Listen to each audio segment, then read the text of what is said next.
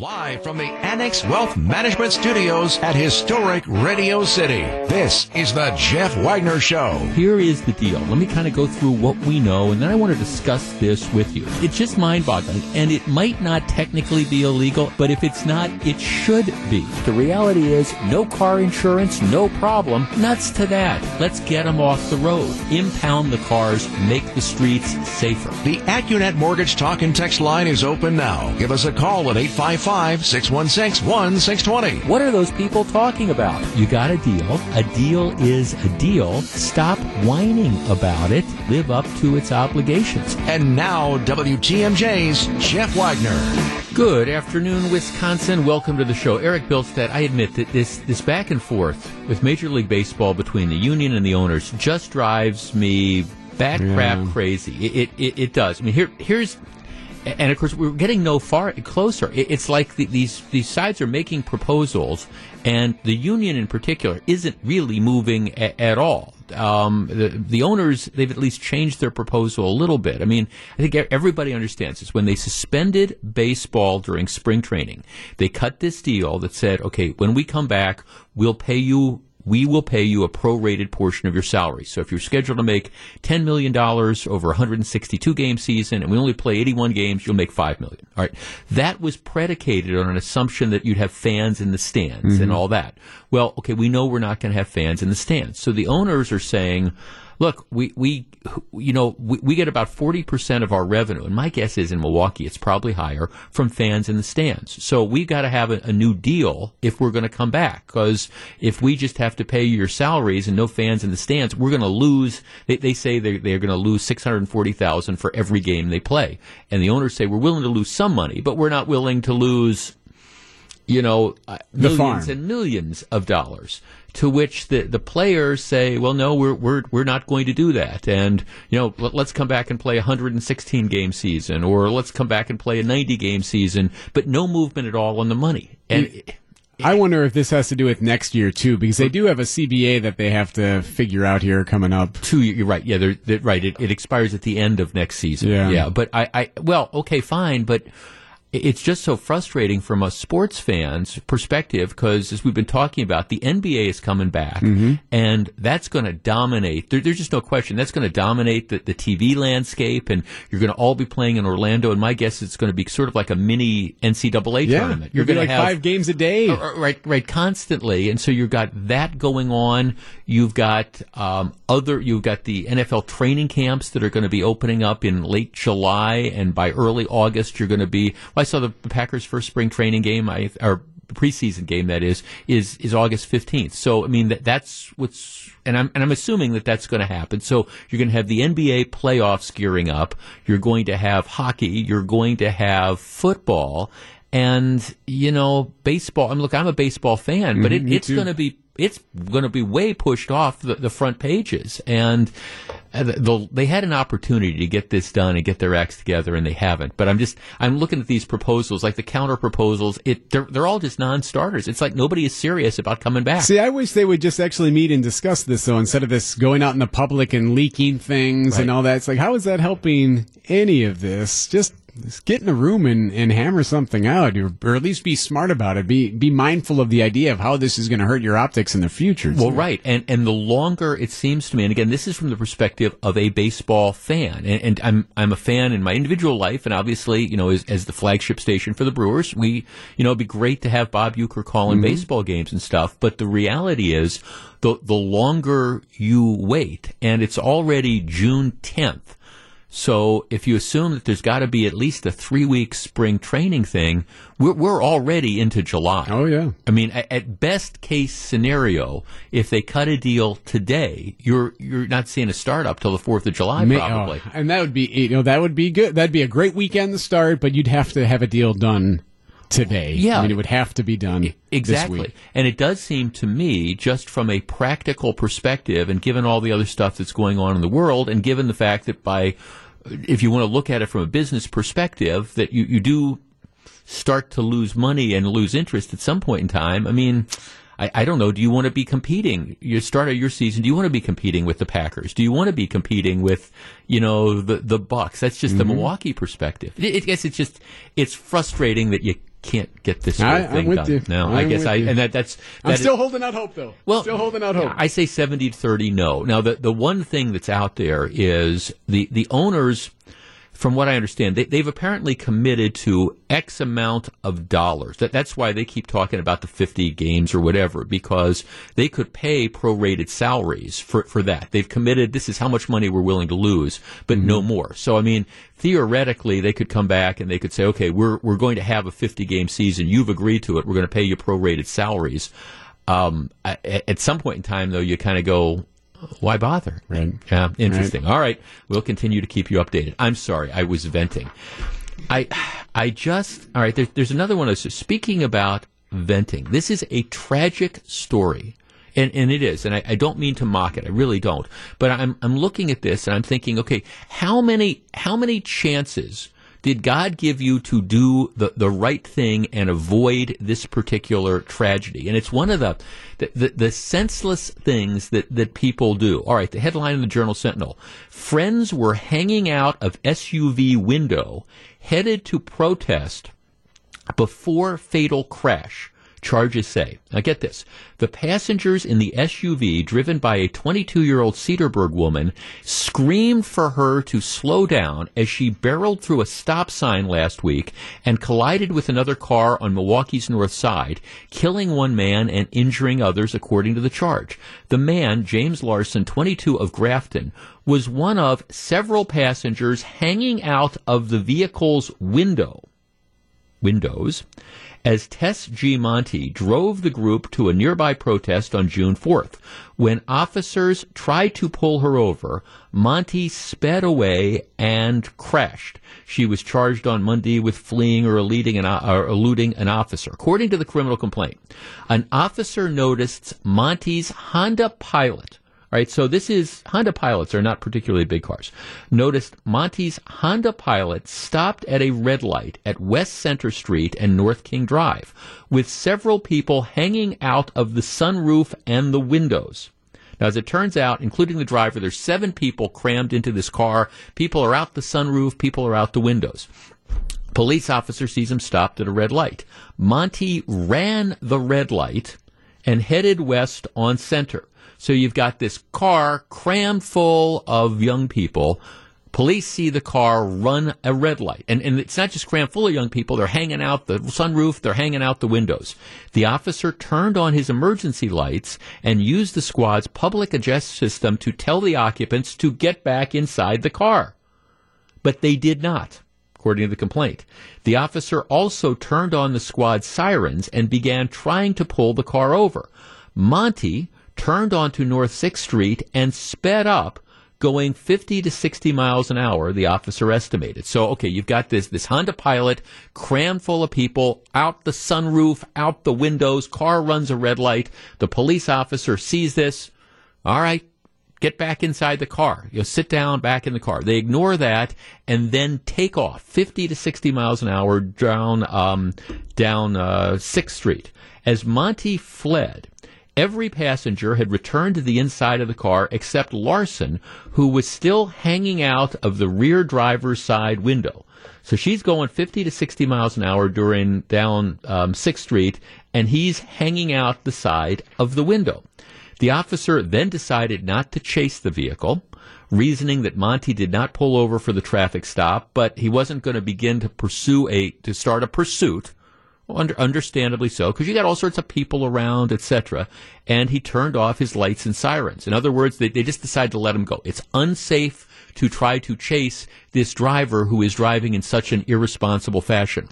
Then Monty runs a stop sign at sixth and Locust Streets and collides with a Mini Cooper headed east on Locust.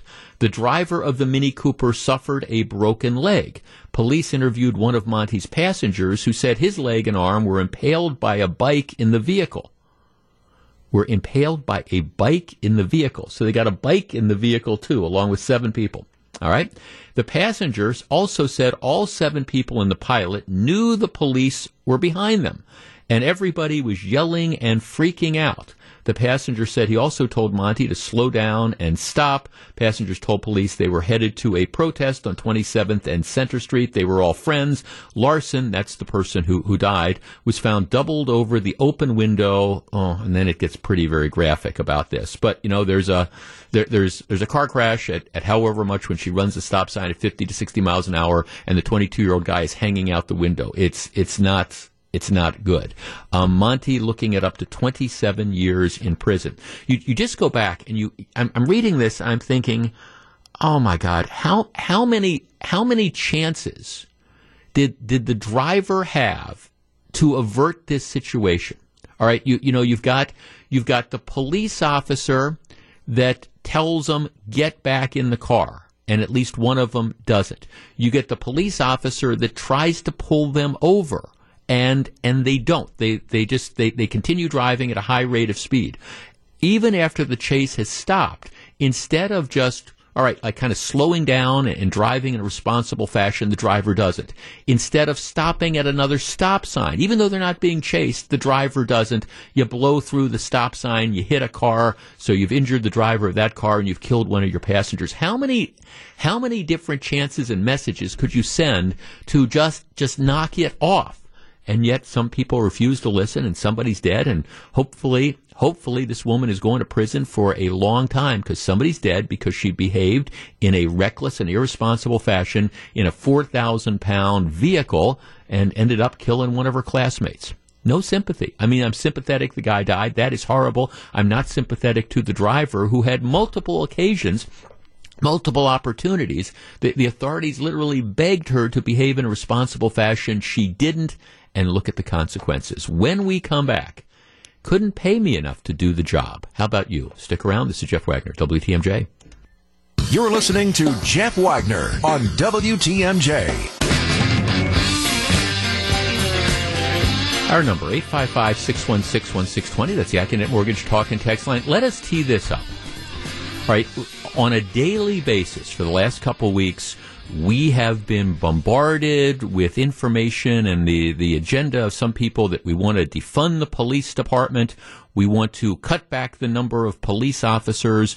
There is this perception that's being pushed that a good majority of the police officers out on the street are, are racist. Um, they are looking to violate people's civil rights, that they are out of control. You have some communities like Madison where you have groups that are funded with taxpayer dollars pushing for abolishing the police department. There are some people who view the police as an occupying force. So that, that's, that's the backdrop. And you have, I, I don't know, you have common councils, you have legislators, legislatures all over the state and the country that are looking for ways to, quote unquote, rein in what they perceive as abuses by the police department. And by the way, there's no doubt that you have, you have bad apples on police departments across the country. Um, you have bad apples pretty much in any sort of, of industry. And the challenge is, of course, how well do you weed them out?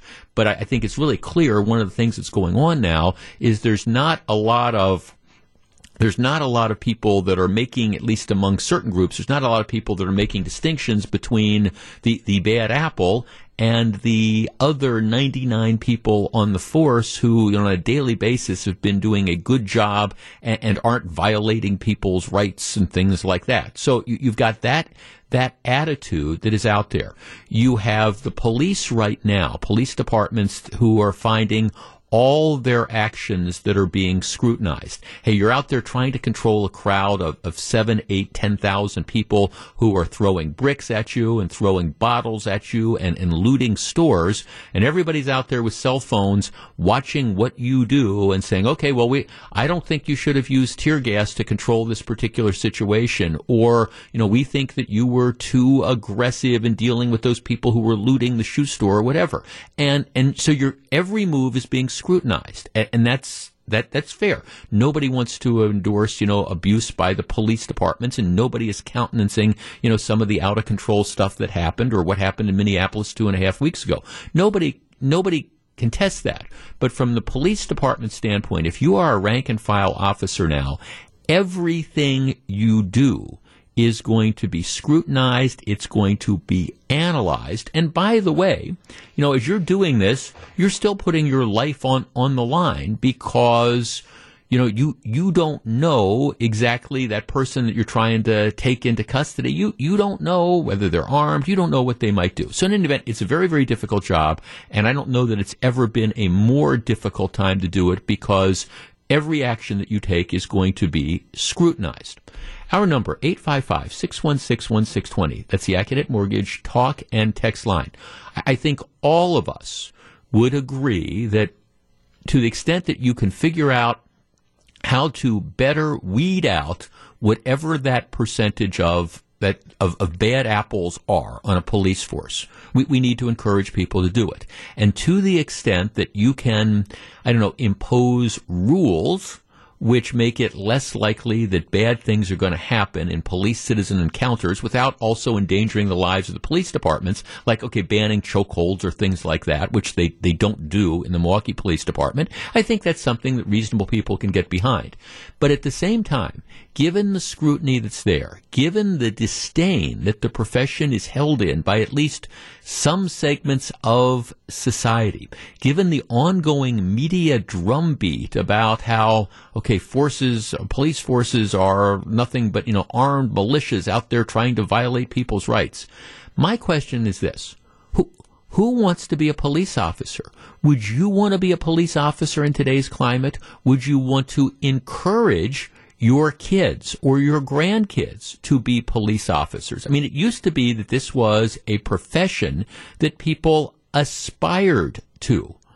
I am worried that the way we are looking at things now and the way we are viewing their conduct through a prism ma- makes me think that, you know, if, if, if you've got somebody who's trying to decide what their career is, it's, It's it's tough to sell people on wanting to be police officers nowadays. Now, there there are pluses. In Milwaukee, that the starting salary, I think, in the Milwaukee Police Department is a little less than sixty thousand dollars a year. And you get, you know, great benefits along with that. And you can, you know, retire after twenty-five years on, on the job. So, I mean, that's, that's not a, that's not a bad deal. You know, you start at the age of twenty-five, you know, you can retire at the age of fifty, you know, with all the benefits and things like that. That's not a bad deal. And there, there is the possibility for advancement. So, I mean, there, there are, there are desirable financial reasons reasons why somebody might want to do it. But eight five five, six one six, one six two zero, that's the AccuNet Mortgage talk and text line. Would you want to be a police officer nowadays? Would you encourage somebody close to you to make a career in a local police department? If so, why? If not, why not? eight five five, six one six, one six two zero, that's the AccuNet Mortgage talk and text line. Back to discuss in a minute. Jeff Wagner on W T M J. eight five five, six one six, one six two zero. I have a text here from a um, one of our listeners, uh, a retired police officer from Florida. Jeff, one of my grandsons has aspirations to enter the law enforcement profession. My advice to him, I'm second generation law enforcement and selfishly would love to see a third generation. My advice would not only be no, but hell no. The profession is destined to devolve into a reactive posture versus proactive. Perhaps that that's what some want, but I don't think they'll be happy when all is said and done. Susan in Waterford. Susan, you're on W T M J. Good afternoon. Good afternoon, Jeff. Thank you so much for taking my call. Yes, ma'am. Um, and I appreciate you being there. I just wanted to say that, you know, they are grouping all the police officers because of one action. And I know that there's been other news stories and videos from people's body cams and cell phones that have since aired uh, across the nation about other cops in other states. But the majority of our police officers are outstanding yep. citizens, and they care dearly for the people of this nation and the, the communities they protect. Um, I have family in police officer uh, careers, and my grandson, who is thirteen, has said that he wants to become a police officer, and I will be just like that retired Florida cop. There's, I'm going to try and do my best to talk him out of that, and, you know, maybe have him go towards the F B I or something, but away from being a cop out in the open. There's just too much um, opposition, and everybody is just going crazy. I'm, I'm sorry, you know. They're they're not bad. They're good. And without law enforcement, our country would fall apart. No, I mean... I, it would th- be chaos. Well, it, the thing, you're right. So it would, Susan. And I guess I, I am serious. And look, and none of this conversation, you know, disputes the fact that, as in any profession, you're going to have the, the occasional bad bad apple. And I acknowledge that in law enforcement, when you have that, that bad apple, there's the more potential because somebody has arrest power and somebody is an authority figure and somebody carries a gun legally. There, there's more potential that that bad apple is going to cause carnage than, say, if the bad apple is the producer of a radio show or something. No offense to their group. But, I mean, so I, I understand that, which is a justification for weeding out the bad apples. But let's recognize that the vast majority, the overwhelming majority, that ninety-five, ninety-eight, ninety-nine percent of the people who are in law enforcement are in it for the right reason. And, and yet I don't think that you are getting that sentiment that is out there now. And I will be honest with you. And this is coming from the perspective of somebody who is a law and order guy. I am a pro cop guy as a general rule, which isn't to say that there, there's not times that officers make mistakes. Um, but I, I will tell you, if my if my wife's grandson or my nephew who is going into eighth grade, if they were to sit down and say, "Okay, un- Uncle Jeff, um, let's." You know, I, I know you, you were in law enforcement and you worked in the U S Attorney's Office for those years, and I, I'm kind of interested in law enforcement as a career. Could we talk about it? And I, I will tell you, ten or fifteen years ago, my response would have been go for it. I think it's it's a great job. You perform an important service, et cetera. Now, I, I'll be honest with you, I'm not sure what my advice would be. Because, yes, it's still a great profession, and yes, we need people that are out there to protect and serve.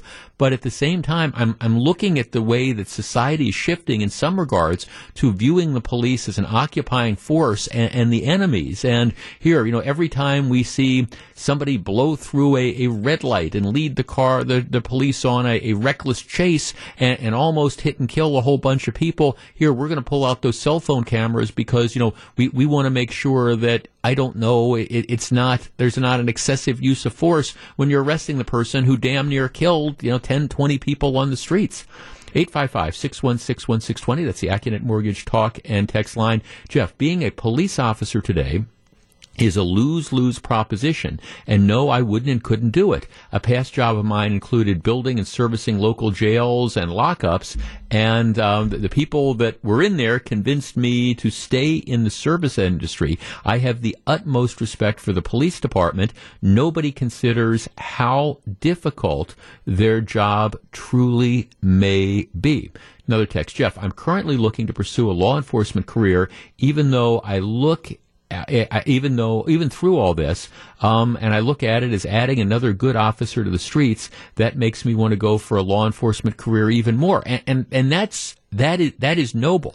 I hope that's the case. Just like for, at, at certain points in time, you know, deciding to enter the military was, was a career, was a, was an option. You know, there were people in power who viewed, I don't know, people who chose to go into the military out of college or something like that, or as an alternative to going to college, tried to view that as, as these, these people are just dead enders. Remember that discussion? And of course, it, it couldn't have been further from the, the, the truth. Um, you know, that's it. Jeff, I was the second car in line at an intersection of Port Washington and Silver Spring when a huge par- car protest came through from the west. They were riding on the hoods and roofs of the cars, jumped off, and were taunting the police. Hell no to being a police officer. They've been stripped of all power over the law. I, I was looking at a report. It's not out of Milwaukee. I forget the I forget the city where this occurred, but it was one of these deals where there there were all these protesters that were, were screaming and taunting the police. And one of the police officers made an obscene gesture at the protesters that were taunting him. Now, he shouldn't have done that. I, I, I understand. He shouldn't have done that. That was unprofessional. You've got to be above that. But I, I the, the in this particular city, the calls, fire this guy, get get rid of him, he's not fit to be on the police department, et cetera. Well, he had a bad moment. And, and again, it was unprofessional conduct, and that's one where you kind of whistle him in and you say, okay, look, you, you've got to, I don't care what names they're calling you. I don't care what they're doing to you. You have to be above it. But really, do you want to do you want to put yourself in that position?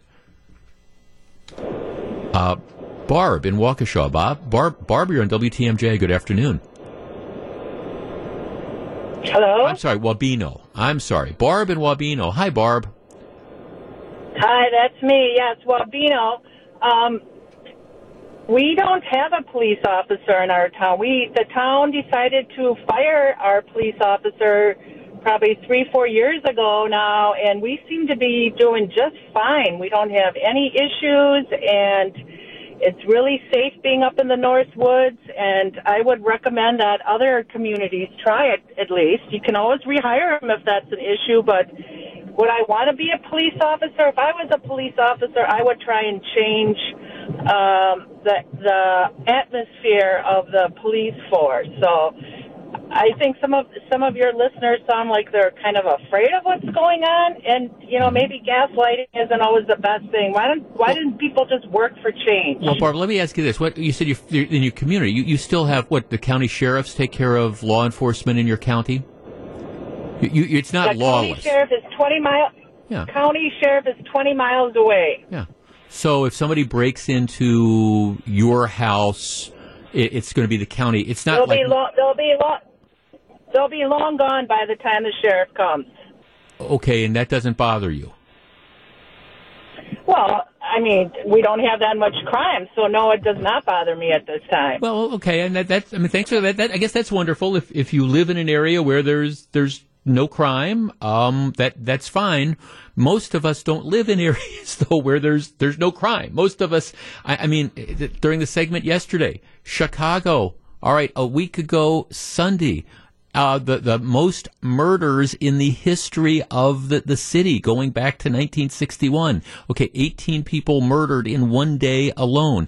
eighty-five shootings over the course of a three-day period. six hundred fifteen thousand calls to nine one one. And I guess it's, I, I mean, maybe if you live, no offense, but if you, if you live in, in an extremely remote area, and there, there's no crime at all that's going on, okay, maybe you don't mind if the county sheriff is twenty miles, is twenty minutes away, and yeah, if somebody breaks into your home and commits crimes, oh, okay, maybe you don't mind. God, that, that's great. Don't go with God if that's the case. I, I think in the urban areas, most people don't actually feel that way. And the biggest complaint isn't that, gee, we don't have crime. The biggest complaint is, gee, somebody's just stolen my car or somebody's burglarized my home, and I, I can't get the police out here fast enough. eight five five, six one six, one six two zero. That's the AccuNet Mortgage talk and text line. But but again, the, the larger point is, if we continue to vilify police departments a, as a whole, it's going to make it more difficult to recruit. And if it's more difficult to recruit and it's harder to get people in, is is that really going to make for the world that most of us want to live in, unless we all want to move, you know, in, into the North Woods and just, you know, kind of be out there by our, ourselves. For most of us who live in urban areas or around urban areas, I think we want cops. We're all Dan in Elkhorn. Dan, you're on W T M J. Good afternoon. Hello, Jeff. Hi, Dan. So I am at this uh, junction in my life of uh, having this decision, because I have a daughter that just graduated college and applied for the police academy, and a future son-in-law that is in the police academy. Um, I've tried to convince both of them not to do it. Really? And I was told, and I was told to be quiet by my wife. So. Okay. Okay. Why? Why? I mean, now, I mean, it, it's it is a it is a noble profession. Um, it, it's a profession that, you know, it, it's I don't want to say it's well paying, but you know, you, you get compensated, I, I think, fairly. Maybe you're not get you certainly don't get paid enough to put up with some of the stuff you have to put up with. But why why did you try to discourage the kids from doing that? It can be a dangerous job. Um, And I just, I just feel that, I don't know, I just rather have my daughter doing something else, but yeah. Something a little more safer. No. And it's, I mean, be honest, it's, it's midnight, weekends, and holidays. Right. I mean, I think of how many birthday parties I missed and graduations and, you know, right. Family gatherings. And I told her that. I said, you're going to miss that stuff. Yeah. And I said, you got to face those facts. And I try to explain it to my future son-in-law, too. I'm like, you know, it's not, it's not like the movies, you know. Right. Right, yeah, right, it, it, right. And there's uh, no thanks. You're, exactly. No, it, it's it's it's brutal hours. You're going to be working a lot of times when, when everybody else is is off. You're going to be working the evenings. You're going to be working on Christmas Eve. You're going to be working on Christmas Day. All those things. We're getting a number of texts about Wabino. And I look, I I understand the.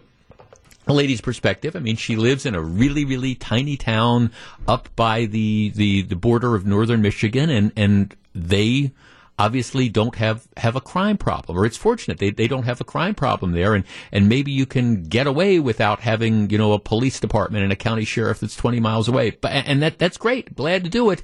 That's just not the world that most of us live in. Um, it would be wonderful if we all lived in Mayberry, but um, you know, we.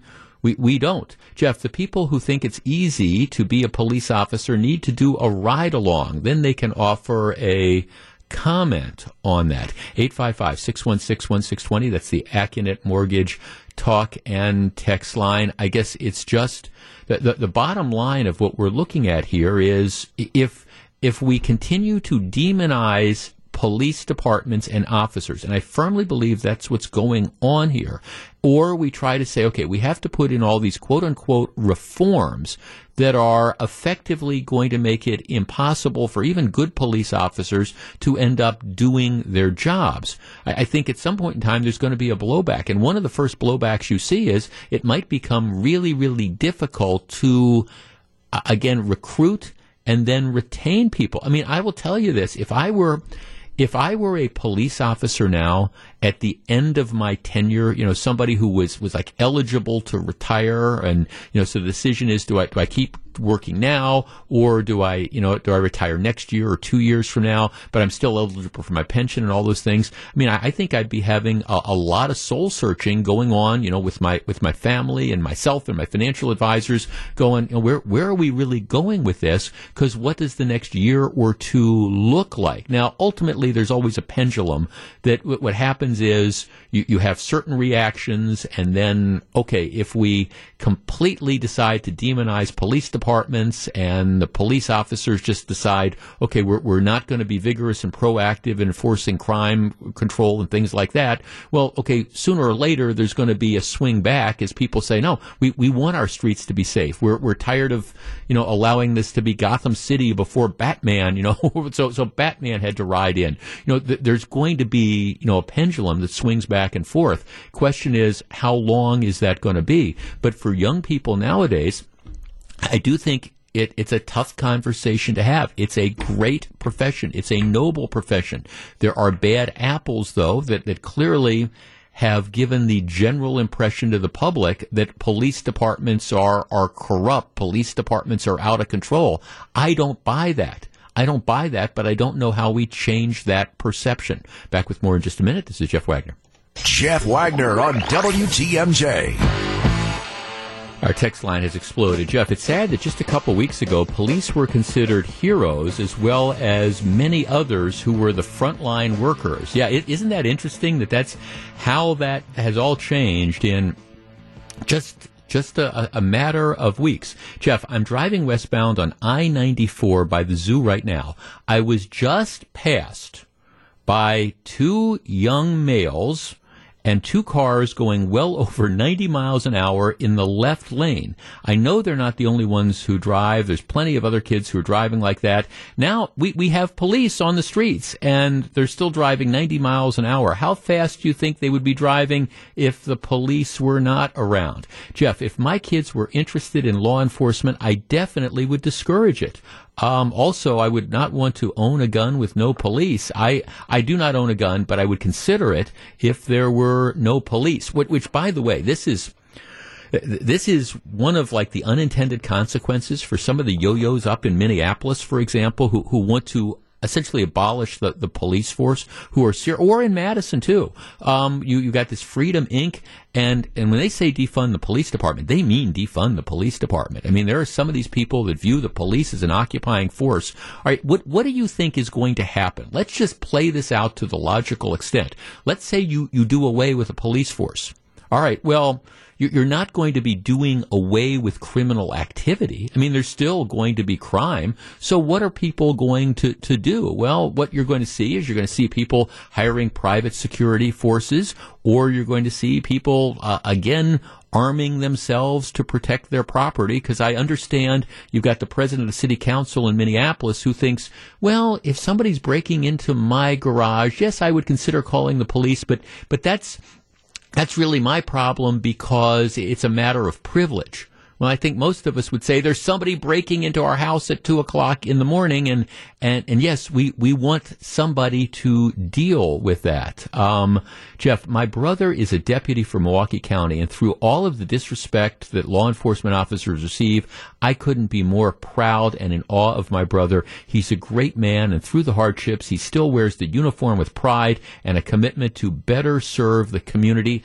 I am so incredibly proud of him. And and I think that's, you know, that's that's what a lot of people feel. Um, that that's what a lot of people feel. And, and I, that's why, I mean, there there is hope. And look, and I, I, I don't do these topics as a way of trying to say, well, we, we can't look at trying to figure out ways to reform different institutions. And that's a good dialogue to have. If there's things that we can do that make police departments more efficient, more responsive to communities, okay, let's have that, that dialogue.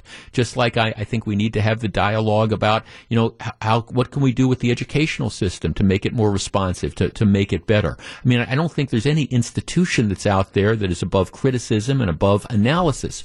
But at the same time, you know, be real careful, because if you overanalyze this stuff and you overcriticize, you're not going to find people who are going to want to do the jobs. This is Jeff Wagner.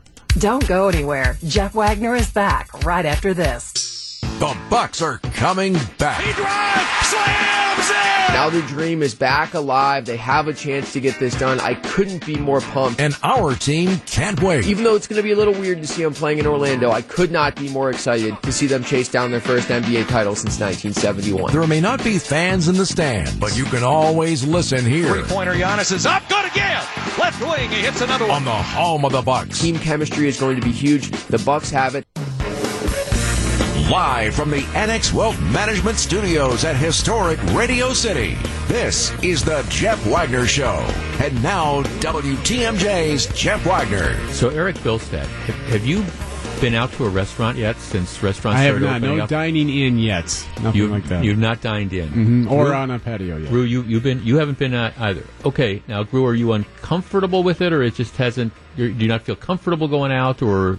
Or what? Yeah, I just don't really have any sort of temptation to be inside uh, with a bunch of other people around me right now. Okay, fair enough. Same for you, Eric? Yeah, I, I mean, I'm at risk with, uh, I'm, I'm diabetic, right, so I'm right. at risk a little bit. And and the same with Kyle, just don't have the, we don't have the need right now. The way we're operating at our home is working fine. So. Interesting, because over the last couple weeks, we have, we, we have started going out, um, and up until yesterday, and that's a story I'm going to tell in just a second, up until yesterday, we we have gone out with other couples, mm-hmm, not not sure. large groups, but, you know, couples, um, and we have, in all cases, we've eaten on patios. It's it's all, we've, we've intentionally selected restaurants that have outdoor dining, sure, yeah, and gone, you know, and again, it's just been, it's been Fran and I and another couple, so it hasn't been like large groups or anything, but it's always been outside. Well, that that changed last night. Because, again, we were supposed to play golf, as ah, I said earlier, hit right. the tee shot, and then it starts to rain. Well, okay, we you know we were with another couple, and we had planned to get something to eat afterwards, and it, it's raining, which kind of limits your ability to, mm-hmm, you know, be outside. And so we decided, what the heck, we're going to throw caution to the wind, and we went to we went to a, a local restaurant that I, I actually, we had taken carryout from them once or twice during the, the shutdown, but th- it was the first time that we ate inside. And it was, now, admittedly, and this is where I was going with it, it's a it's a Tuesday night, so Tuesday nights are going to be like slower than Friday nights, sure, and all.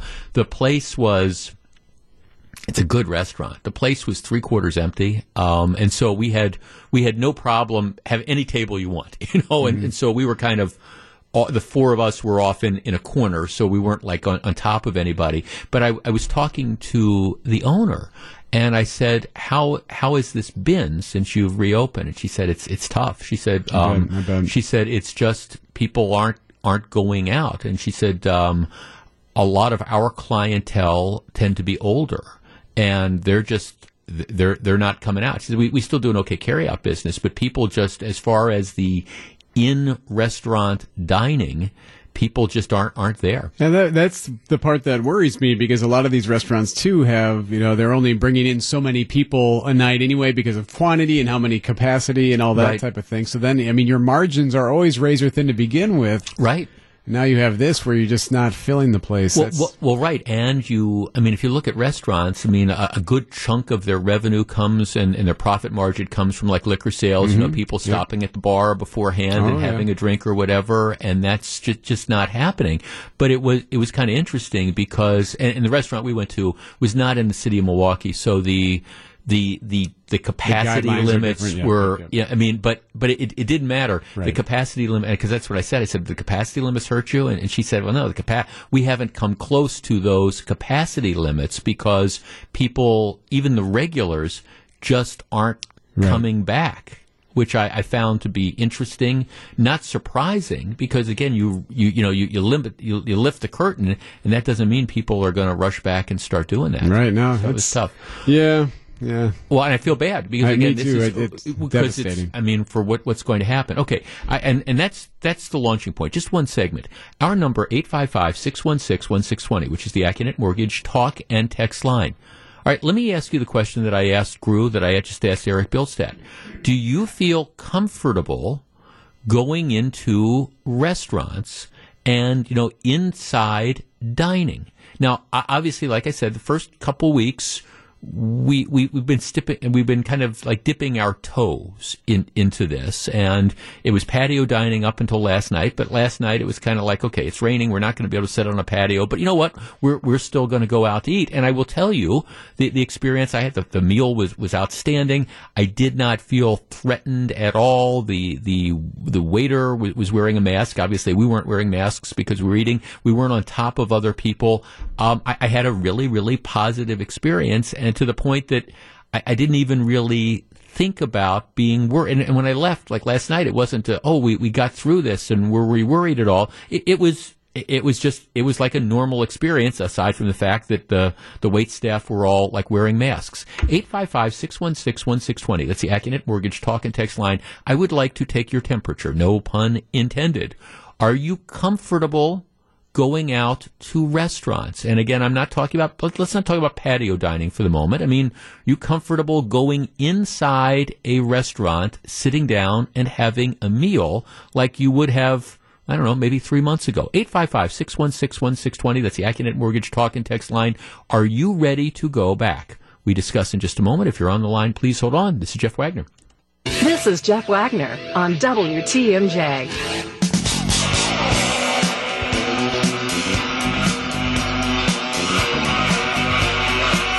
eight five five, six one six, one six two zero. Let's start with Kevin in Oconomowoc. Kevin, you're on W T M J. Good afternoon. Hi, Jeff. I, we have no fear about going out and dining at restaurants as long as we're not going into that bar atmosphere like it used to be, where right. you know, it was elbow to elbow. Um, that's a comfort level that my girlfriend's not comfortable with. I'm not afraid of it. I, I no longer mentally hide under my bed in fear of COVID. Mm-hmm. Uh, but what we did see this weekend, we put our, we went bike riding up in Sheboygan and had dinner at an Italian place in downtown Sheboygan. Both of their restaurants were packed out with two-hour reservation waits. Really? The tables were all full. The food looked great. The wait staff was happy. Uh, constant turnover of tables, people in, people out. I'll use that term. Business is normal. It was really good to see it. Uh, I've also eaten at a couple of our favorite chain restaurants along the way in my travels. I have to travel a lot for my job. Um, I was just out of town last week, down south, and due to the curfews, it limited the number of people past, right. say, seven o'clock. But those places were busy as well. So I see some some normalcy there.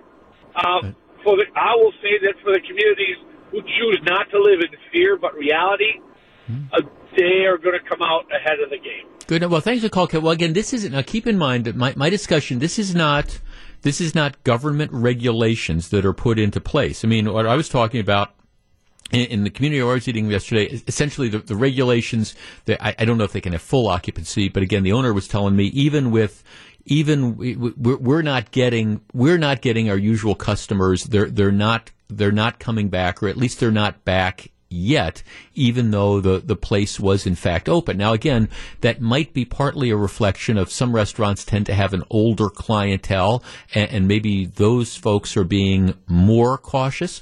Let's talk to Peter in Milwaukee. Peter, you're on W T M J. Hello.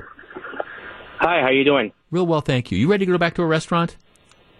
Uh, yeah, actually, we uh, have been last weekend. We went out to three of them. Okay. Now, did so, you eat inside or patio dining, or actually eating inside? Uh, inside. Okay. Uh, we are. We were always, before this pandemic, uh, we were always, uh, we like to go out to restaurants a lot, mm-hmm. my wife and I, and, and then my wife and I, my, my thirteen-year-old.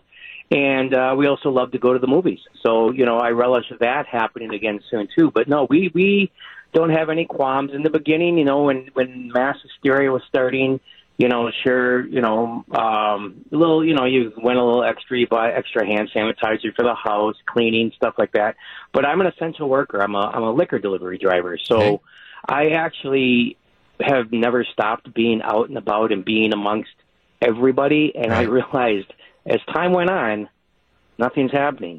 There's nothing, no one is re- really, there is almost seemed like there was no reason to really shut down everything, why you couldn't have just done this to begin with, start out with the twenty-five percent or what have you, and then businesses wouldn't be hurting, mm-hmm. and now people wouldn't be so scared, yeah. well, you know, to, to go back out, you know, whereas we, where I just told my wife, she, she's there, completed her first year as a school teacher this year, and I said, I just asked her, so, so where are we going out to eat to celebrate your first year, you know, being done with it. So, yeah, so I, I, I, like I said, being an essential worker too, I learned and realized that a lot of this is more media mass hysteria, you know, and I feel sorry for a lot of these places that aren't getting the business back because people are so well, afraid I, apprehensive. Now. No, thank, thanks. Well, people people are, in fact, ap- apprehensive. And I get, I, I, I don't, I, I knew you were saying media mass hysteria. There, there's, We, we've we've been talking about that off and on in different variations, and we'll, we'll revisit it. But but right now,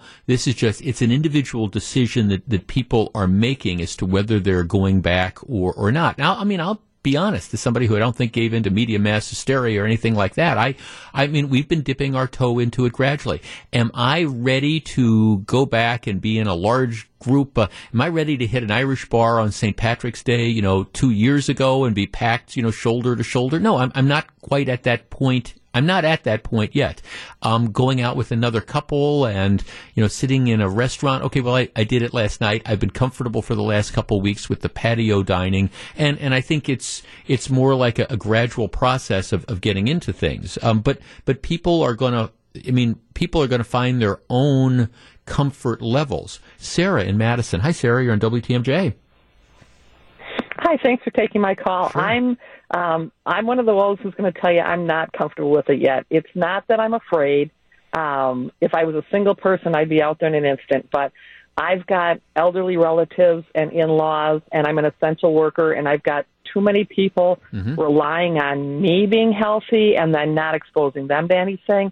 And I just feel every time I, I, I'm still not comfortable that we know what we're dealing with because there's always reports – this is asymptomatic, or this is that, sure. or this is this. And so until I feel comfortable, I just feel responsible to keep myself one hundred percent healthy so I can take care of those relying on me. What What do you think, and I know this is kind of tough to answer, but what, what do you think is going to be the, the turning point? I mean, do you think you're going to be like that until they develop a, a vaccine a year from now? I mean, it's, I'm just kind of curious. What What do you think is going to call, cause the light switch to turn on and you think, okay, now I'm ready to go back and sit in a restaurant?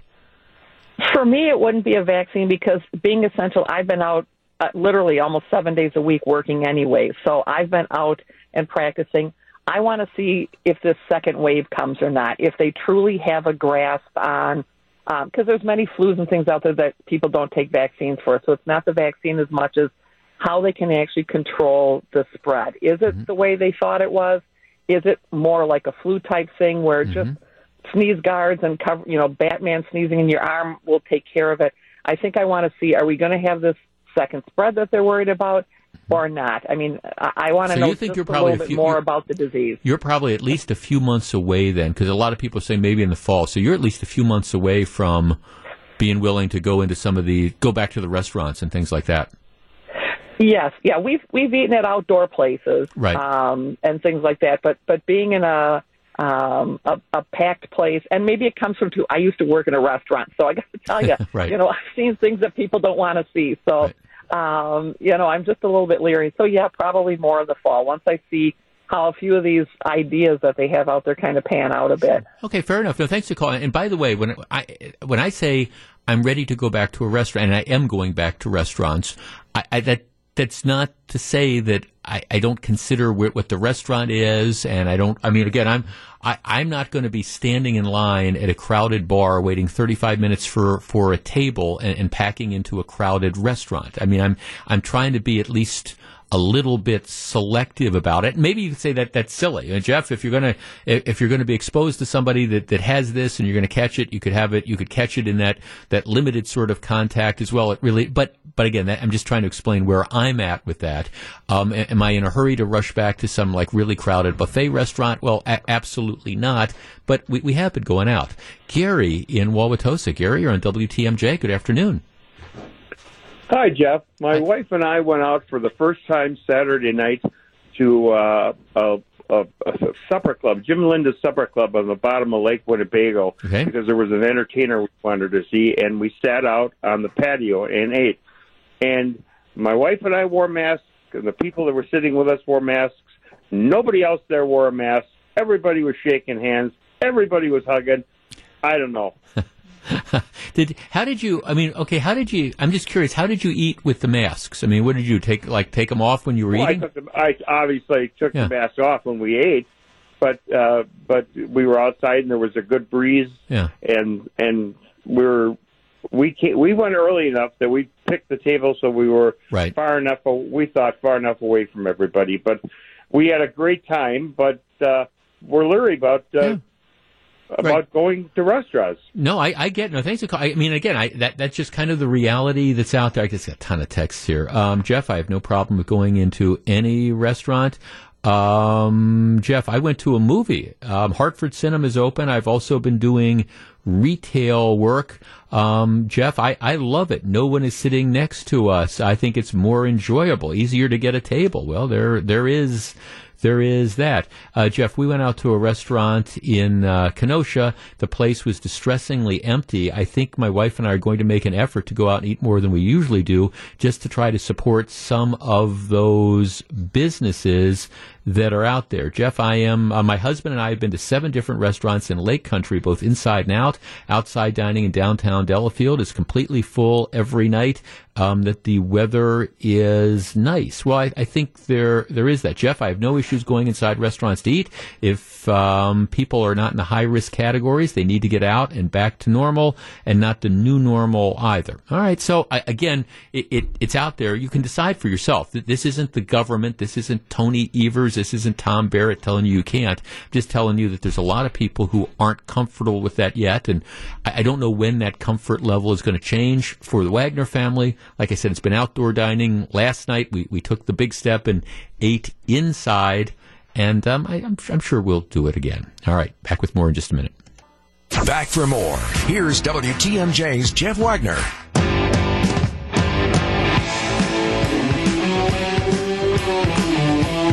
The movie Gone with the Wind has now been pulled from the H B O Max streaming platform. H B O Max just, of course, un- unveiled that they want to compete with Netflix and Hulu and all these other things. So they're getting a, a big push. And they've got movies, and they've got Friends, and they've got all these things on it. Okay, one of the movies that was scheduled to be on it was the movie Gone with the Wind. H B O has just announced that they are going to pull the movie Gone with the Wind. It's been removed from the catalog, and that um, they, they may eventually bring it back with a discussion of historical context, context, but for the foreseeable future, you will not be able to watch Gone with the Wind. Our number, eight five five, six one six, one six two zero. That is the AccuNet Mortgage talk and text line. Look, I, I don't have H B O Max streaming service, and I, I've seen Gone with the Wind on multiple occasions. But the idea that you can take what has been a movie classic and now decide that the values that it represents, and this is a movie that won the Academy Awards, and it's been a, a it's been a movie that has been so successful that, I mean, all other blockbusters are essentially judged by, okay, how do you compare with, with Gone with the Wind? And, and the idea that in twenty twenty, we now cannot present that movie anymore because of its depiction of the antebellum South. And look, I, I understand it is it is a glorified it, it it to an extent. I don't know if you can say it glorifies slavery, but it certainly does not focus on all, all the evils and horrors of slavery. It certainly glosses over the Southern cause and the reason the South fought the um, the Civil War. It certainly presents an unduly, perhaps sympathetic view of the South, and it's unrealistic. I, I, I get it. But at the same time, it's just a movie. eight five five, six one six, one six two zero. That's the AccuNet Mortgage talk and text line. Do we really want to get in the business now of deciding what what movies people can watch and what movies people can't watch simply because, well, some people might uh, find the films to be objectionable? Gone with the Wind, again, an Academy Award winner, nineteen thirty-nine. And you will no longer be able to watch it. Now, H B O Max gets to, this isn't the government saying that, you know, they're going to pull Gone with the Wind, you can't watch it. This is H B O Max making the decision that the movie is too controversial to show. But really? eight five five, six one six, one six two zero. The story of the New York Times. H B O Max has removed Gone with the Wind from its catalog. The nineteen thirty-nine movie, long considered a triumph of American citizen, but one that romanticizes the Civil War era South while glossing over its racial sins. Um, they've decided that, that no, it protects depicts some ethnic and racial stereotypes, and we we we don't want to participate in showing it anymore. eight five five, six one six, one six two zero. That's the AccuNet Mortgage talk and text line. I don't know. This this strikes me as being scary, and and I don't. Again, I, I don't care about Gone with the Wind particularly, but but the idea that we're now going to sit and say, okay, we don't like that piece of fiction. This this is getting dangerously, in my opinion, close to book burning. We, we're we're now going to sit there and say, okay, we we don't like this this depiction. Of course, Gone with the Wind was based on a very very popular, uh, an incredibly popular novel. We we we don't like the, the depiction here. You know, we we disagree with this. We find this to be unreasonably romantic. We find that this, you know, glosses over all the problems of slavery. All of those are valid. Valid considerations and valid points, but that means that we're not going to allow people to see it because it's too controversial, and we don't think that people can judge it for themselves. eight five five, six one six, one six two zero. That's the AccuNet Mortgage talk and text line. Where, if this is the standard, where where do we in fact draw the line? You know, what What what is this going to be? Are we going to eliminate? We're not going to be able to watch John Wayne movies anymore because, I don't know, John Wayne had an unrealistic, you know, view. He had a peculiar. The movies have a peculiar view of, of patriotism. Or we're not going to watch, be able to watch World War Two movies or movies that were made in the in the forties because, okay, they have a they have an unsympathetic portrayal of this type of person or that type of person. I mean, where do we draw the line? eight five five, six one six, one six two zero. That's the AccuNet Mortgage talk and text line. And, and again, I've seen Gone with the Wind. You've probably seen Gone with the Wind. But the idea that you have these companies that have decided you can't see it moving forward, how would they feel? Where, you know, what what is the, the line, you know, going to be? Are there only going to be certain types of, of films or certain types of books that are allowed that have con- that have content which is I guess not not objectionable or, or content that, I don't, doesn't offend whatever the politically correct wind is at the time. And, and by the way, and I'm not arguing that, that Gone with the Wind, you know, I'm not arguing that it's not stereotypical. I'm not arguing that it doesn't have an overly romantic view of, of the South. I'm not arguing that it doesn't soft play issues of slavery. But at the same time, it, it it's a movie. Are we not able to see this? We discuss in just a moment. If you're on the line, please hold on. Back to take your calls. Here's W T M J's Jeff Wagner. Look, personally, I'm, I'm not really a huge fan of the movie Gone with the Wind. I think it's unduly long, and I think it's a bit melodramatic. But by, by almost any objective measure, it's one of the most successful films in American history. Eight competitive Academy Awards. It remains the highest-grossing film ever when adjusted for inflation. It was ranked sixth on the American Film Institute's list of greatest films of all time. And now H B O Max says you can't watch it because some people might find the portrayal of the antebellum South to be offensive. eight five five, six one six, one six two zero. Chris in Cedarburg. Chris, you're on W T M J. Good afternoon. Good afternoon. Um, one of the most disturbing things is it's a movie. It's it's it's it's a movie. It's entertainment. And if it's going to start here, there's other other you know companies or other you know that that, that may ban oh, this yeah. movie or other. You know, other movies. You look at Archie Bunker or Night Court, or you know, just you know, even just T V programs. Yeah. It's just, it's just sad. It's just you know, if it if it makes people uncomfortable, then either don't watch it or talk about it. Well, right, and and right. I, see, I agree with you com- completely. I mean, I, I fully understand what the criticisms of the movie are, and I understand the issues that people could have, but you're exactly right. If if that's going to so offend you, okay, first of all, don't watch it, or use it use it as a teachable moment. I mean, discuss, boy, can can you, you know, th- this this wasn't how it was, and you know, this the Civil War was really all about trying to preserve slavery and all these different types of things. You use it as a teachable moment and a discussion point, or you take it as as as entertainment, or you don't watch it. Any of those three are options. Exactly. You know, my mom and uh, they we watched Old Yeller, and that was like the worst movie for me, but it was something to talk about. You know what I mean? I mean, it was it, it was Walt Disney. You watched it. You know, you learned something. It was uncomfortable, but you, it was just educational. So, you know, if you if you're that affected by it, then don't turn it on, or don't buy it, don't rent it. Right, don't right, don't watch it. Right, and thanks. No, I. I but th- this idea, and again, this isn't the government. This is the streaming service saying that you you cannot process this film. You cannot handle the film, and so we are not going to make it available for you to watch. Now, there, I, I, I will say this. If you look at the, the movies that regularly air on a number of these streaming services, including H B O, I have H B O, I don't have H B O Max, there are a lot of movies that are on there that for a wide variety of, of reasons, people could find offensive. Whether it's the depictions of violence or drug use, or it, you know, the list goes on and on and on. All sorts of movies. I mean, that's one of the things.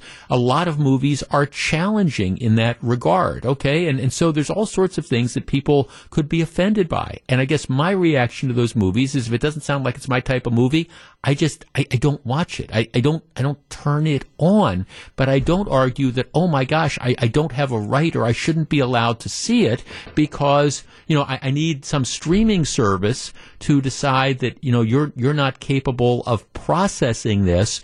And if you happen to see this movie, you're going to, you know, automatically decide that slavery was a great thing or something like that. I mean, for for goodness sakes, it's one of the one of the greatest American movies ever made, even though it is an incredibly flawed sort of movie. I mean, this goes in, I was talking about this yesterday, it goes to, along with a, a number of the concerns that, you know, people have about, like, To Kill a Mockingbird, because, okay, we we don't like the language that To Kill a Mockingbird, you know, uses, so we, we can't have the play at Shorewood High School, or the move to get Huckleberry Finn and Tom Sawyer, the, the books, removed from from the the libraries because they're they're just too controversial. You know, we're we're really getting to a stage where it it's it's book banning. And I, I don't care if you're on the left or you're on the right. This should be troubling to people. Jim in Waukesha. Jim, you're on W T M J. Hi. Hi, Jim. I guess as a white person, I've seen the movie. It doesn't offend me. But if I put my shoes and, and I'm a black person, mm-hmm. that movie glorified slavery. Like it was no big deal. Yep, it romanticized the South. Plenty, yep. Right, and there was plenty of slave owners that raped the slaves. And that is offensive. Well, and I don't, you know, the, the problem with Republicans and you, you never put yourself in somebody else's shoes and how they would feel. Well, but I, so you, so your so your idea is if something offends, if something would offend me, then other people shouldn't be able to watch it, or other people shouldn't be able Planning to read the book. Planning is part of life. What are we doing? Okay, if, if if so, if something offends me, then then other people shouldn't be able to watch it, or other people shouldn't be able to read the book. As if somebody else, if no, if, but I I don't. Well, that's what you said. I don't think it's a big deal because you, if that network decides that they don't want to show it, then why are you talking about it? They have a right. If they feel it's offensive to their to their viewers, then don't show it. Well, right, and, that, and that, that's how we started this conversation off. Yes, H B O Max can decide to do that. The question is whether or not that decision is the right decision to make. And, and Jim, I guess what troubles me about what you're saying is that, is this the new standard now? And, and maybe we're moving in that direction.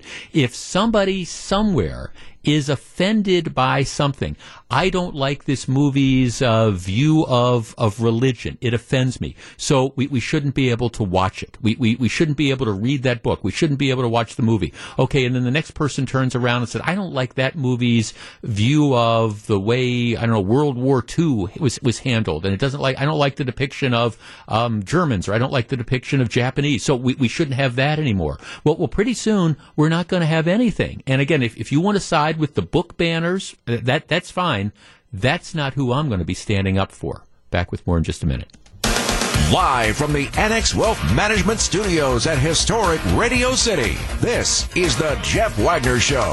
And now, W T M J's Jeff Wagner. I want to remind you something really cool that uh, the station is doing tomorrow. As states around the country begin to reopen and Wisconsin gets back to business, what will our workplaces look like, and how soon until you should feel comfortable going on that special trip? Please join John McCure tomorrow at four o'clock for the latest edition of W T M J Cares, special roundtable discussion about workplaces and the travel industry in the age of a pandemic. If you have a question that you'd like answered during the town hall, we've got a separate number, four one four, two oh three, eight one oh five. Leave us a message with your question. W T M J Cares, powered by Watchery Industries and Premier Aluminum, sponsored by Freighter, the Medical College of Wisconsin, Town Bank, and Griffin Automotive. All right. Are there bad businesses, and what makes a business bad?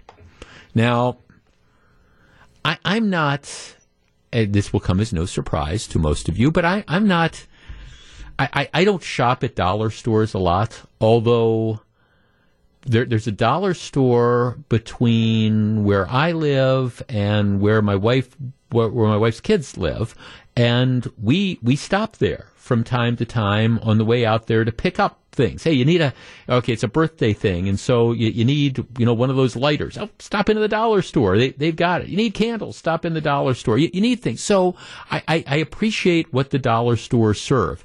Back at an, in, in another life, I used to love to roam around places like do- dollar stores. There was a, this is back in the day of Target. I, I used to, I used to, you could give me ten bucks. And this is, I am acknowledge I'm, I'm dating myself. I could want, I could go out to Target. I could wander around the Target store for forty-five minutes with ten bucks to, and, and buy stuff. Oh, here, here's a, here's a tire gauge oh, for one dollar ninety-nine. Here, I'll take it. And oh, here's this, this old cassette tape. That's how long ago this is. Ah, it's for ninety-nine cents. I'll buy it. So I, I, I, I like, like looking at stuff and things like that. And so the, the dollar stores, whether it's Family Dollar or Dollar General or, you know, whatever you want to, you want to call it. I mean, I, I think, Um, I, I think they provide a, a niche, and I, I understand why people like to, to shop in them. Which brings me to the story of a particular Family Dollar store that is located in the city of Milwaukee on twenty-seventh and State Street. And it, it this defines exactly. This is a small story about a Family Dollar store, but it raises this larger point about how screwed up, petty, out of control the city of Milwaukee is. Okay, so you've got this Family Dollar store on twenty-seventh and State, which isn't, it's not, it's not the worst neighborhood, it's not the greatest neighborhood, okay? The, the, the Common Council wants to shut down the Family Dollar store. They, they, they want to pull its licensing. And now the matter is in court, and the Family Dollar store just got a, a temporary restraining order stopping the city from, from shutting it down. But but the, the odds of this business staying open aren't aren't looking great. Why why is it being shut down? Well, okay, it, it, it's the, the ostensible reason is the place is a nuisance. I'll talk about that in just a minute. But the real reason is the alderman from the area, Bob Bauman, and, and this is wrong way Bob Bauman. This is the guy I talk about all the time. If you want to figure out where you are on an issue, figure out where Bauman is, go the other way. Chances are you will almost certainly be correct. Because he's, he's wrong on just about everything. But Bauman doesn't like chain stores. So he, and he's the alderman for this particular area. And the way it works in Milwaukee is if, is that they have this thing called aldermanic privilege. So if it's something going on in your district and, and the alderman for the district objects, all the other aldermen go along with it because, okay, well, it's his district. He gets what he wants. And, and you know, we don't want people coming in and just like, would we get what we want in, in our district? So you, you've got this, this dollar store that's been there for years, twenty-seventh and, and State. Bauman wants to close it down. So, and, and he acknowledges that he's, he's never, he, he's never been in the place. Um, and he also acknowledges that, you know, he, he doesn't like the, the, the big national chain stores. He'd rather have local businesses. Oh, okay, fine. But it's, it's, it's a Family Dollar store. So why, why are they closing it down? Well, they're saying that it's, it's a nuisance. You know, we, we believe it, it's, it's a nuisance. And so they say, okay, well, what, you know, what, what happened? What, why is this, why is this a nuisance? And it's because last year they had four, total of four complaints at, at the store. Two of the complaints were shoplifting or vandalism that the store reported.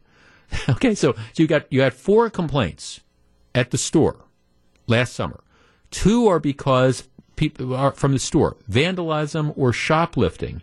Um, another was a public drinking citation um, from police because someone was apparently drinking in the parking lot. O- okay?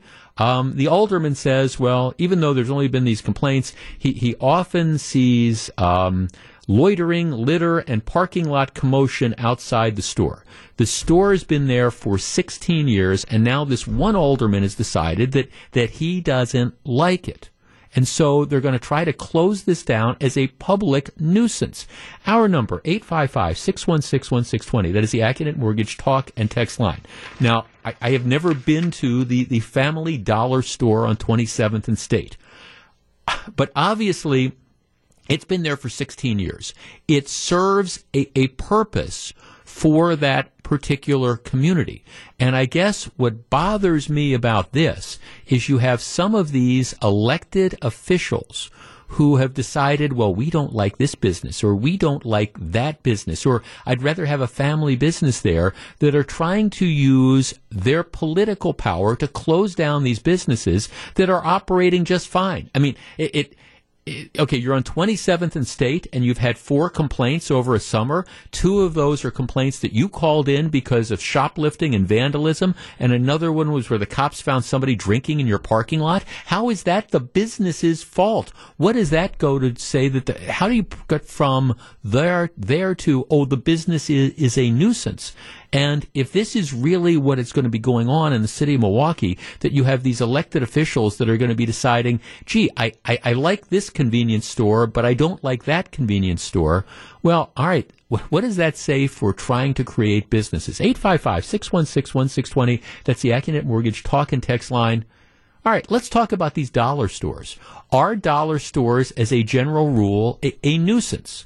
And is the fact that a business, over the course of a summer, might have to make a complaint to the cops that the, their store has been vandalized or that they've been a victim of shoplifting, is that a basis for the city of Milwaukee or any city to close them down because they are victims? eight five five, six one six, one six two zero, that's the AccuNet Mortgage talk and text line. And, and what about this idea that, well, dollar stores, they, they must not be the, the kind of business that we want in a community? Nuts to that. All right, we discuss in just a moment. If you're on the line, please hold on. This is Jeff Wagner, W T M J. This is Jeff Wagner on W T M J. Now, five years ago, M- Milwaukee took action against a nearby business. It was it was a tobacco store, um, and and and it had hundreds and hundreds of calls and complaints over the years. And and, and yes, they, they declared that to be a public nuisance. Occasionally, you will have a bar that has that problem. You know, it's you know they're, they're underage drinking, or you know people hanging out you know at two o'clock in the morning, and the cops have to keep coming, or fights or things like that. And and look, and so I understand there's times that you want to say businesses are a nuisance. This this poor Family Dollar store isn't close to that, and yet you've got this vindictive alderman who's decided he, he's going to try to close this down. eight five five, six one six, one six two zero, Jeff in Milwaukee. Jeff, you're on W T M J. Hey, thanks for having me. Hi. Hey, uh, so I actually work at a, a tavern that is directly across the street from this particular Family Dollar, and Uh, the, the alderman is actually doing the same thing to us. We've been in business for thirty-six years. We're just a little neighborhood tavern. We had some minor incidents uh, that, you know, we're thinking we were doing the right thing by calling the police because, you know, yeah. We've only had three incidents in the last year. Um, but, yep, yeah, we got our notice this year. We have to appear in front of the Common Council yet again. Um, and I think Bauman really has – I think he has um, – Uh, an ulterior motive for this whole side, this this whole stretch of twenty-seventh Street. If you go south of twenty-seventh Street, Wells, between Wells, Kilbourne, and Wisconsin, all those businesses are down. Everything's boarded up. Um, I, I'm I'm really sure that there's an ulterior motive here, and I think Bauman just, you know, he has, he has an ulterior motive. Well, okay, Jeff. Let, let's. I mean, see, this this is the thing that, that again, it, it drives me absolutely crazy. The like, so let's talk about the, the, the Family Dollar store.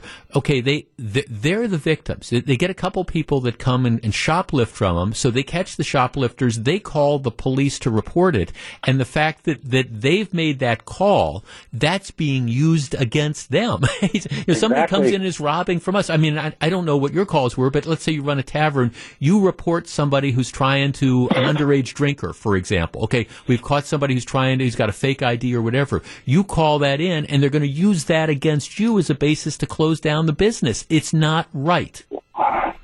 We, we have a big problem with loiterers or panhandlers in the neighborhood and people that drink in front of the tavern. We could spend most of our shifts on any given day just trying to shoo them away.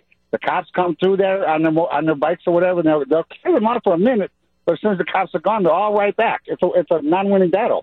Right, it, exactly. It, no, thanks for calling. And it ends up being your. See, this is the problem, and it's and it's your fault. Okay, so we, you know, we we've got the panhandlers. All right, so that the panhandlers are congregating outside this business or that business. So it, it's the fault of the business. Oh, okay. Well, wait a second. You know, I mean, that that's may, maybe the problem is that the city's got to figure out. Well, let's we, we can't have the panhandlers here because my guess is whether it's a tavern or whether it's a Family Dollar or whatever, you don't want the panhandlers in front of your business because it discourages or it makes it more difficult for customers to come in.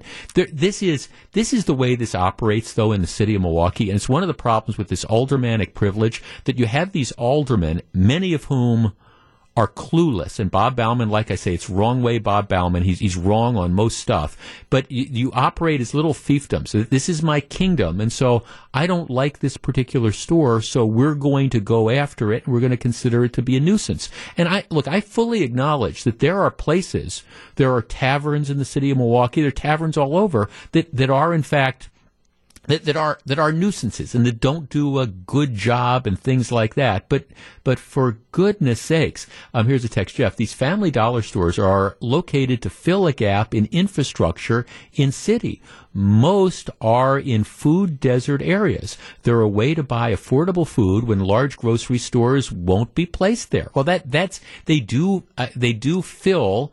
You know, that need, you know, absolutely. Um, let's see, Jeff, there, uh, Jeff, defund the police. You won't have to worry about a thing. Another text says, maybe we should be defunding the common council and, and putting the money in for the police. Gianni in Montello, you're in W T M J. Good afternoon.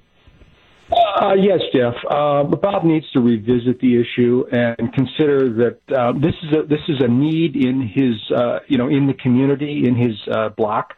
And um, we have Dollar General uh, stores up here in, in central Wisconsin. Sure. And uh, it saves, if I, if I need to buy a paper, uh, roll of paper towels or a couple of paper towels or a bottle of soy sauce or, uh, uh, you know, a, a, a, you know, a card for my, my, my niece, I can go and, uh, you know, it takes me five minutes to get there. I don't have to run to Walmart.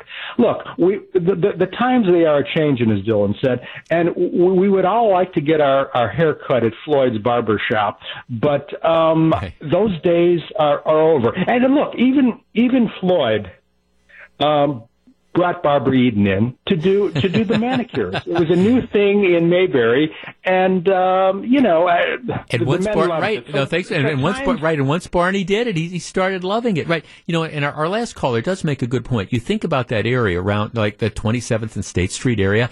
It's not like you've got all these businesses that are booming there, right? You're, you're right. There's a lot of boarded out star, storefronts and things uh, of the like. So here you, you have a business that is providing a service for the community, and you're going to decide to close it down. I, I actually agree. There, there must be some other sort of hidden agenda there that, that's driving some of these things. But it, it's, you know, where's the rest of the Common Council? I mean, see, that's part of the problem here that you need to, you know, you, you need to recognize that there's, there's some of these elected officials that have their own kind of personal agendas and, you know, I don't like these chain stores. Well, okay, fine. You don't like the chain store, but it's been there for sixteen years. So you're going to use this pretext to try to get it to close down. And, and what do you think is going to go in the place of it? It's just that this is part of the reason that the city of Milwaukee will continue to struggle with trying to develop businesses as long as you have, I don't know, some of this, this petty thinking and some of the knee-jerk reactions by people who probably should have been voted out of office a long time ago. This is Jeff Wagner.